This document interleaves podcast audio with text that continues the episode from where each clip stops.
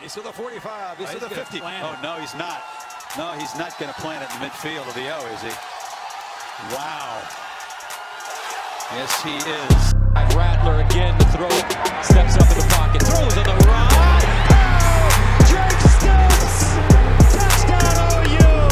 From the OU 34.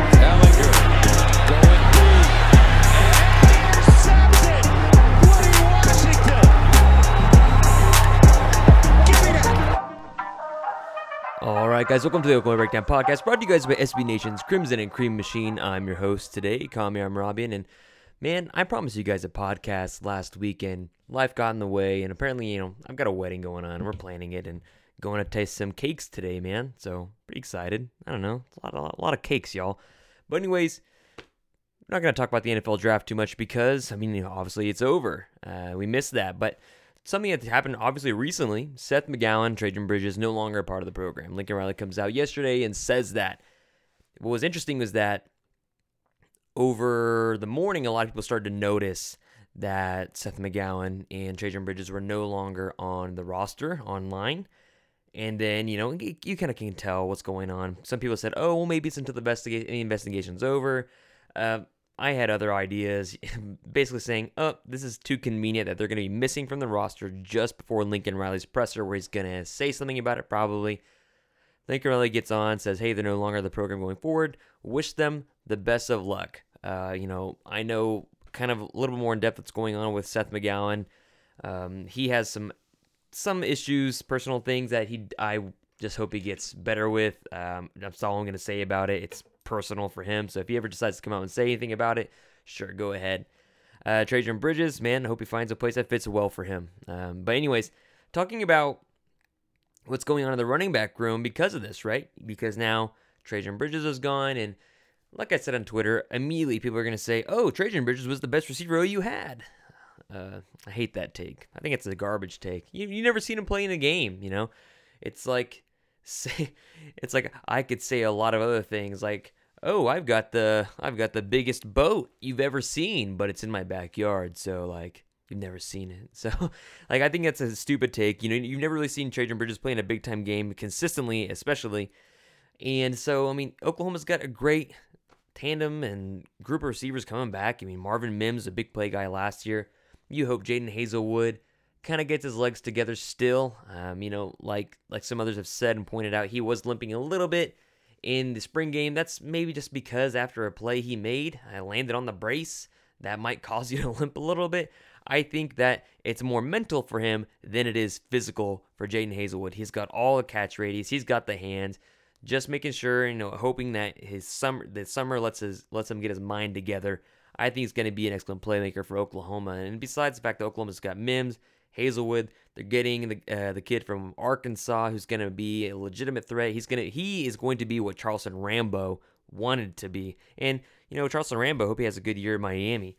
But Oklahoma's got a lot of other receivers, and Drake Stoops obviously gets a scholarship. Uh, of course, uh, I don't think he needed one, but regardless, I think it's going to be a pivotal point of the offense going forward. Uh, I, I don't think he's going to be a main point, but I do think you'll see him on the field quite a bit. I think he's going to work really well in the slot, and he's proved clutch in clutch moments. As of course, of course, you've heard the new intro, him in the Texas game. I mean, you you trust in Charleston Rambo to catch that ball? No. You trust other people to catch that ball? No. I mean, and Theo Wease, yeah, he rolled in the spring game kind of like on a little little scooter looking thing, and I think he'll be straight by the time he gets to camp. But I'm not worried about the wide receivers. I'm not worried about wide receivers in a Lincoln Riley offense. I mean, eh, the, the year you maybe had to worry about wide receivers in a Lincoln Riley offense was the year Jalen Hurts was throwing the ball, and that happened to turn out really, really well. And Oklahoma's getting more guys in the program just like that. You got Mario Williams going forward. He's, you got a lot of burners. You got a lot of guys that can do a lot of different things. And then one thing that people might point out is, oh, well, Trejan Bridges could have done everything. He could play inside. He could play outside. Even though he maybe not be a burner, he can do a lot of things. Sure, cool, whatever. Oklahoma's fine at receiver. They're fine at H-back. But the thing that people maybe are worried about, I think, is maybe a right, rightfully so, is running back, right? Kennedy Brooks, Eric Gray, I bet both of them you will not see them in a senior uniform next year. Of course, Kennedy Brooks, you won't see him in a senior uniform next year. Eric Gray, he's going to be your starter. Man, the kid is dynamic. He's dangerous. I think he scares the hell out of Big 12 coaches. I think he scares the hell out of Big 12 coaches because of what he's able to do, not just in the backfield, but he can split out wide. We've talked about this several times in the podcast that you're probably going to see split backs between him and Mikey Henderson. And the next thing you know, they're going to be split out wide, and you'll have five wide receivers, kind of like what you saw with Joe Mixon and Meach back in the day with Baker Mayfield. I think that's going to be something that's legitimate. So Oklahoma's running back room right now is Kennedy Brooks, Eric Gray, Marcus Major, kind of as the depth guy. No more Seth McGowan because he's going to move on. He's going to he's in the transfer portal, of course, but might have a little bit more bigger issues going on, right? You know, felony felony charges are typically not what you want to see, but they are no longer with the program. And so, you know, maybe Mikey Henderson gets involved a little bit more in the running back room, but Oklahoma's going to be eventually, maybe not this season, who knows, in the market for JUCO running backs because I don't think they want Marcus Major as the main feature back going forward next year. Uh, in I, I'm not worried about a around the offense. I trust the product he puts on the field. I trust the personnel he puts on the field, and I don't think we any of us should be worried about it. But kind of talking about some stuff from the draft. I know this is a little bit late, but I just I couldn't let it go unsaid, just like others that you saw it on Twitter. The Boston Globe regarding Ronnie Perkins or Rhamondre Stevenson saying, "Oh, these guys used drugs and they were suspended," but totally not acknowledging at all Mac Jones two DUIs. I think it's a bunch of bullshit. To be quite frank with you, I mean, endangering other people's lives is totally different than smoking some weed and taking the edge off. Yes, what what they did was it stupid, and did they acknowledge that? They did. Rhamondre and Ronnie Perkins, did they do? Did they acknowledge it was dumb and immature? They did, but to categorize them as these guys are like breaking the law and maybe like people to watch out for, while not acknowledging anything to do with Mac Jones, is just a crock of shit. I mean, also it shows you how far as a society we have not come as far as regarding marijuana, cannabis, whatever. It's not like these dudes were like doing like cocaine. It's not like these dudes are like doing meth. It's Oklahoma. Meth is prevalent in this society, you know, the I 35, I 44 corridor. These dudes just smoking weed, which is like totally socially acceptable in a lot of places right now and probably has a lot more health benefits than getting drunk and also getting drunk and driving, mind you. I mean, I think uh, we can all agree that driving drunk is stupid. But, anyways, I, I just had to acknowledge that and the idea that the Boston Globe would do that and then not say anything about that quarterback, which I think is just totally awful. But I've got a question from Don C. His at is I only watch ESPN. This man, our interactions on Twitter pretty much are, are this where I say something maybe mildly, like it's like a hot take, and he'll like quote tweet me and say, hey man, he's like chill. He's a good guy. I think you guys should go follow him, by the way. But anyways, he tweeted at me and he said, now that the spring is over, who would you handicap as the five offensive, five offensive linemen, excuse me, that would start this fall? And he said, and if Ronnie Perkins hadn't been suspended, do you think you'd have been a first rounder? Which I think is a really great question. Let's start with the Ronnie Perkins stuff first. That's one of the reasons why I brought up the Ronnie Perkins stuff in the first place because he started to tweet out, he's like, man, this is disrespectful. He ends up going to the third round. Man, good for him. You know, Ronnie Perkins, I thought was a fringe first rounder, early second rounder type of talent.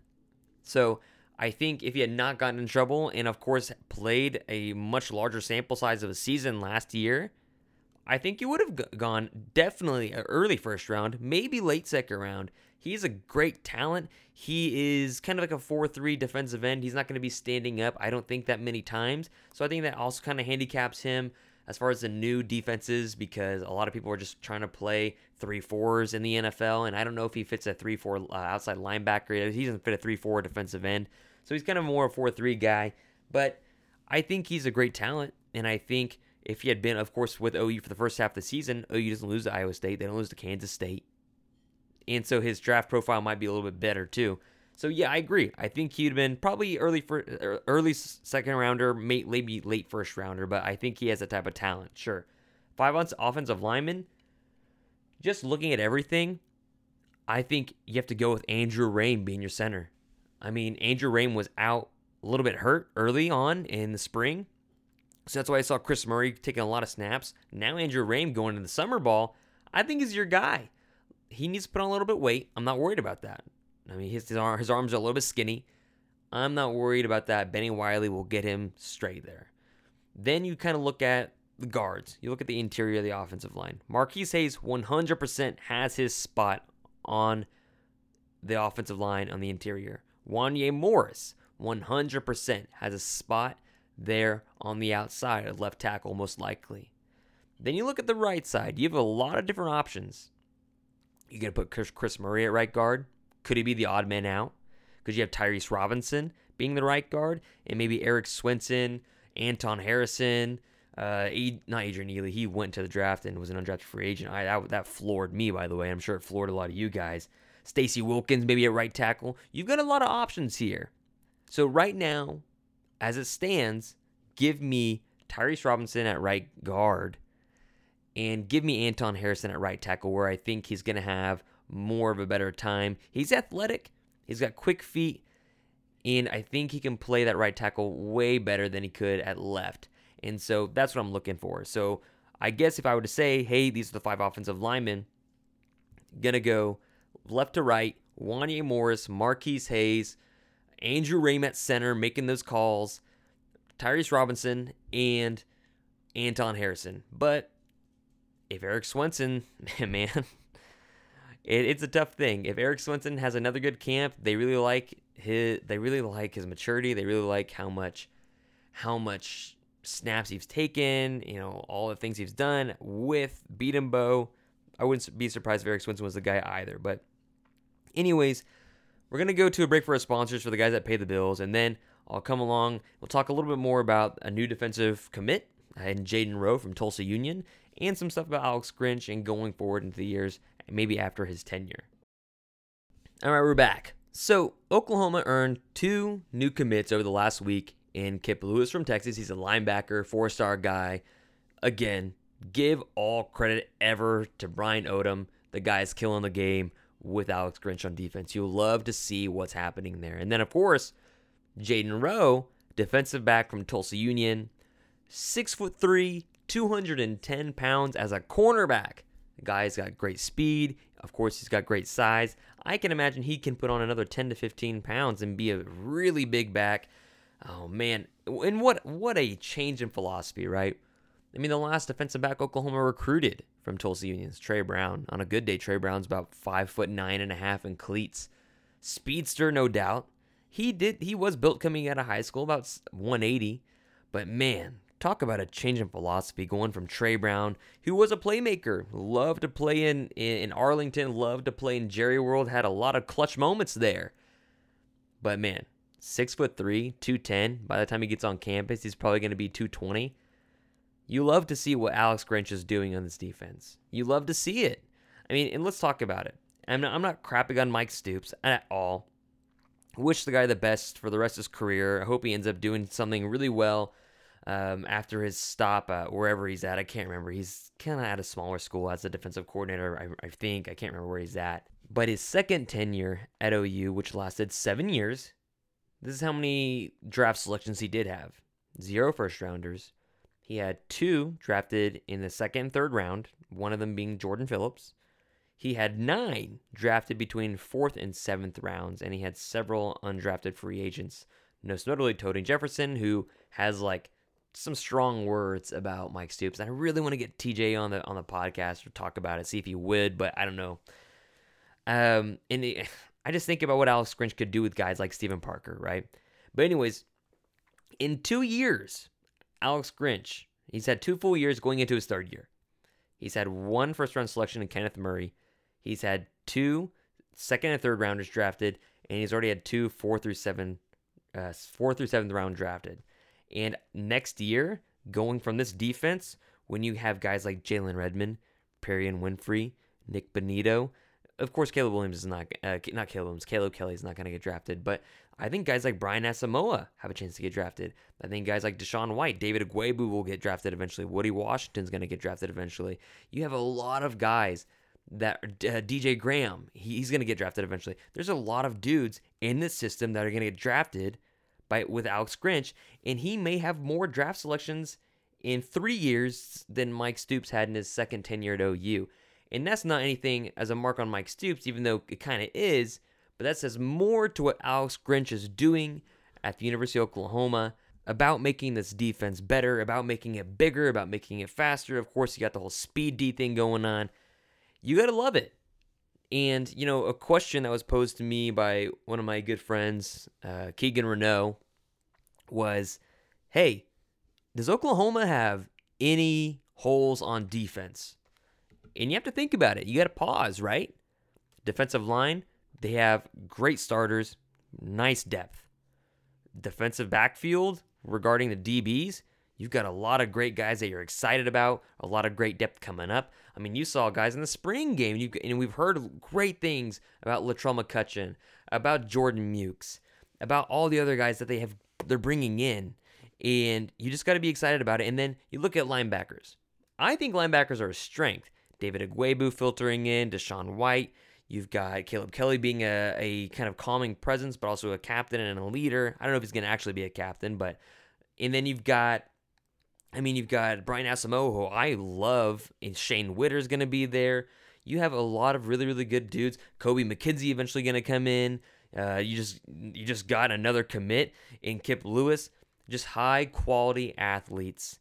You have to be excited about the future of Oklahoma's defense in tandem with what they're going to be doing on offense. So, I'm going to wrap this podcast up by saying you have to be excited about this team in the future, especially if Alex Grinch stays. Now, Oklahoma might want to empty their pockets. Joe Castiglione, he's one of the best athletic directors in the country. Gonna have to empty out his pockets, do a similar thing what he did to Lincoln Riley a few years back when you know Lincoln had the interview with the University of Houston. Lincoln said he would have, you know, st- stood in front of Lincoln's car and just offer him as much money as he wanted. You might have to do it with Alex Grinch next year or two, right? I mean, Alex Grinch is clearly putting a product on the field that everybody's very happy with or most people are happy with. I, I don't see how people could be unhappy with what Alex Grinch is doing. And then making great hires. Roy Manning is a great hire.